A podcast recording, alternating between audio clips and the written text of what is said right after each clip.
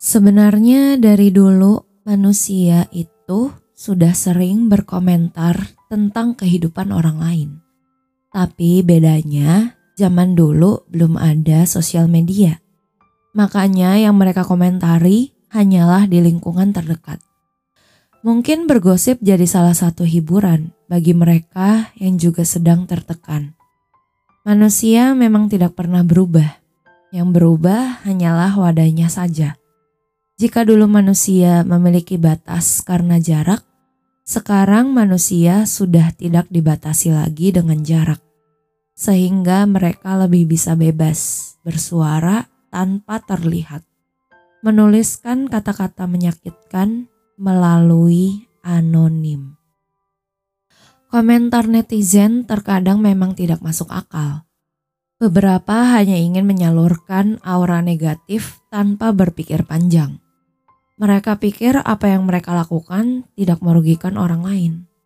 Namun terkadang apa yang mereka lakukan bisa menyakiti seseorang. Netizen katanya maha benar. Mereka seperti paham betul tentang segala teori yang ada di bumi ini. Aku sempat heran, kenapa ada banyak orang di luar sana yang memiliki banyak waktu hanya untuk mengulik tentang seseorang. Aku tidak pernah mengerti kenapa ada orang yang sangat terobsesi terhadap seseorang yang bahkan hanya mereka lihat di layar kaca. Apakah yang tampil di layar kaca sangat penting untuk kehidupan mereka? Aku terkadang bingung mengapa orang dengan mudahnya berkomentar negatif tentang hidup seseorang. Padahal hidupnya belum tentu lebih baik dari orang yang mereka hujat. Dan kebanyakan mereka yang menghujat justru takut jika diserang balik. Mereka hanya berlindung pada anonimus, berharap perasaan mereka bisa lebih tenang tanpa memikirkan perasaan orang yang mereka hujat. Komentar netizen katanya maha benar. Mereka terlalu sibuk mengurusi hidup orang lain sampai mereka lupa bahwa mereka punya kehidupan mereka sendiri yang harus diatur. Hidupnya jadi berantakan dan kacau. Mereka hanya mengeluh dan menyalahkan keadaan. Mereka tidak dapat berpikir jernih bahwa apa yang mereka lakukan adalah salah.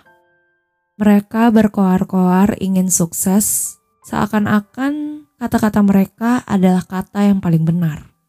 Nyatanya, kedewasaan seseorang tidak dilihat dari perkataannya, namun dari perbuatannya. Mereka bisa menjadi apa saja, namun jika mereka hanya menghujat dan menghujat, aku rasa tidak ada yang bisa dibanggakan dalam hidupnya. Beberapa netizen memang terlalu obsesi tentang sesuatu. Maka dari itu, berhati-hatilah dalam menggunakan sosial media. Mereka tidak perlu tahu apa yang terjadi di dalam hidup kamu. Cukup tampilkan apa yang seharusnya mereka lihat, karena manusia lebih menyeramkan daripada setan. Netizen tidak dapat dicegah. Yang bisa dicegah hanyalah diri kita sendiri. Dengan tidak membaca komentar yang mereka tulis, aku rasa itu sudah menjadi salah satu langkah untuk berdamai. Jika harus diladeni, maka yang ada energi kita habis untuk sesuatu yang sia-sia. Banyak orang di luar sana yang jahat. Maka dari itu yang bisa kita lakukan hanyalah memasang tembok setinggi-tingginya. Namun percayalah, di antara orang jahat banyak juga orang baik. Mereka yang benar-benar tulus memberikan support karena mereka juga paham bagaimana rasanya berjuang. Untuk mereka yang tidak pernah berjuang, mereka hanya akan menyepelekan dan menggampangkan. Mereka akan bersikap seolah-olah mereka adalah orang yang paling benar. Mereka hanya ingin menghakimi tanpa ingin mengoreksi diri. Mereka menganggap bahwa mereka adalah manusia paling sempurna yang ada di dunia ini. Beberapa netizen melakukan hal tersebut hanya karena ingin mencari perhatian dari orang yang mereka hujat. Berbagai cara telah mereka lakukan hanya agar orang tersebut melihat ke arahnya. Padahal cara yang mereka lakukan sangatlah menjijikan.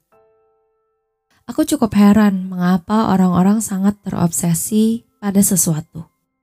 Padahal cukup nikmati karyanya saja, rasanya sudah lebih dari cukup. Apakah hidupnya sangat kesepian sampai mereka harus melakukan hal gila?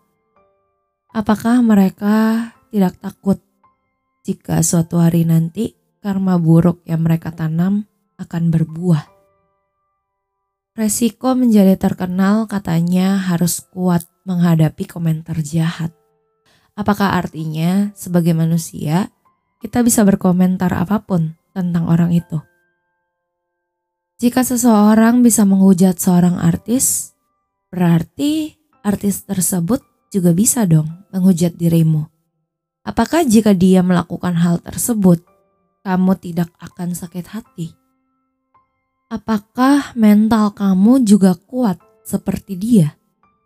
Jika artis yang kamu hujat menghujatmu kembali, apakah kamu mampu menahan hatimu agar tidak hancur dan tersakiti?